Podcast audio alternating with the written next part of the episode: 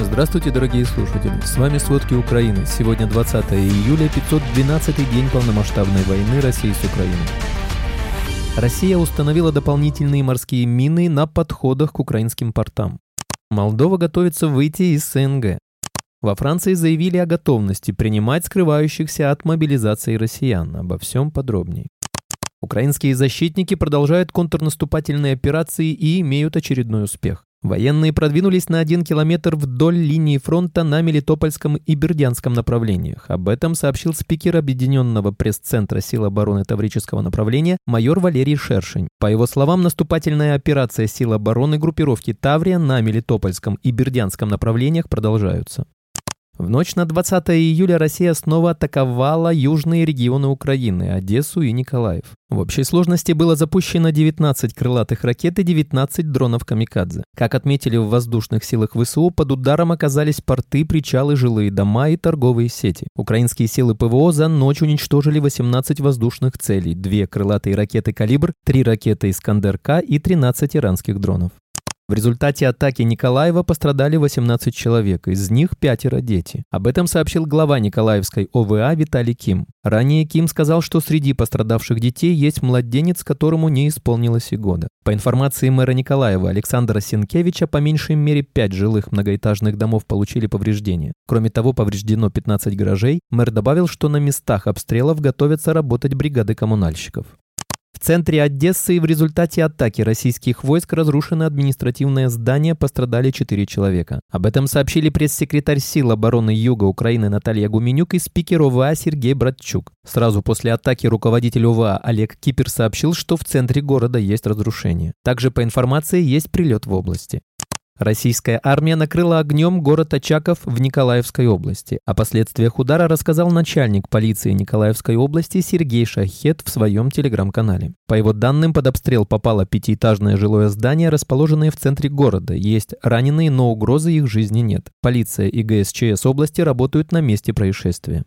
Россия установила дополнительные морские мины на подходах к украинским портам. Она может атаковать гражданские суда в Черном море, чтобы обвинить Украину. Об этом сообщил официальный представитель Совета национальной безопасности Белого дома Адам Ходж передает Reuters. Напомним, 17 июля Россия официально отказалась от зернового соглашения. Она также отозвала гарантии безопасности мореплавателям в Черном море. Вчера российская Минобороны пригрозила, что с 20 июля все суда, следующие в акватории Черного моря в украинские порты, будут рассматриваться как потенциальные перевозчики грузов военного назначения. Кроме того, россияне уже дважды атаковали портовую инфраструктуру Украины. В порту Черноморск Одесской области из-за обстрелов россиян 18 и 19 июля уничтожено 60 тысяч тонн украинского зерна. Также пострадала и сама портовая инфраструктура. Об этом сообщило Министерство аграрной политики и продовольствия в среду 19 июля. Как сообщается, уничтоженное зерно в порту Черноморск должно было быть загружено на крупнотоннажное судно и отправлено зерновым коридором еще 60 дней назад. Но россияне начали атаковать портовую инфраструктуру. Ночной удар вывел с работы значительную часть зерновой экспортной инфраструктуры порта Черноморск. По оценкам специалистов, для полноценного восстановления пострадавших этой ночью объектов понадобится не менее года. Ночью 20 июля на северо-западе Крыма раздались взрывы. Россияне сообщали о якобы атаке БПЛА. Об этом сообщает так называемый глава захваченного Крыма Сергей Аксенов, а также телеграм-канал «База». По информации россиян, в результате взрывов, причиной которых стал якобы беспилотник, повреждены четыре административных здания. На месте работают профильные службы. Аксенов также заявил о гибели девушки-подростка якобы в результате удара дрона. Название населенного пункта и район, где, по словам россиян, произошла атака, не уточняются. Вечером 19 июля в Севастополе прогремели взрывы. Об этом сообщают местные телеграм-каналы. По данным очевидцев, взрывы были слышны в разных районах города. Вместе с тем, некоторые жители предположили, что над Севастополем могли сбить беспилотник. Россияне, как и много раз до этого, сразу же заявляли о флотских учениях. Напомним, в ночь на 19 июля в Кировском районе временно оккупированного Крыма произошел пожар на полигоне. Там горел и детонировал склад боеприпасов.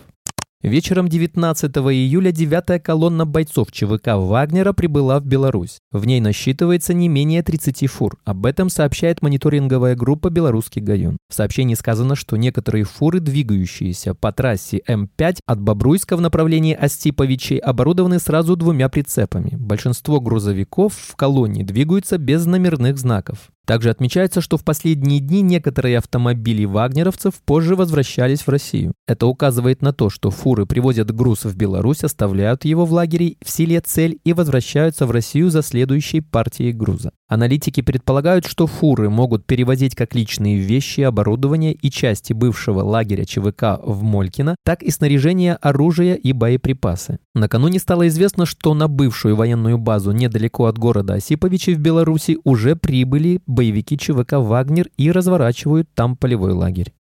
Власти Молдовы продолжают курс на разрыв связей с СНГ, постсоветским блоком, в котором республика состояла с 1994 года. В четверг молдовский парламент одобрил выход из Межпарламентской ассамблеи СНГ, действующего с момента основания Содружества органа, основная задача которого – гармонизация законодательства стран-членов. Как сообщает ТАСС, конвенция о Межпарламентской ассамблее СНГ, подписанная в Минске в 1995 году, была денонсирована после того, как соответствующий законопроект в молдавский парламент внесло правительство. В документе говорится, что из-за конфликта в Украине МПС не способна выполнять основные функции, защищать права человека, вести мониторинг развития демократии, а также бороться с угрозами безопасности. Своего постпреда в Ассамблее Кишинев отозвал еще в феврале.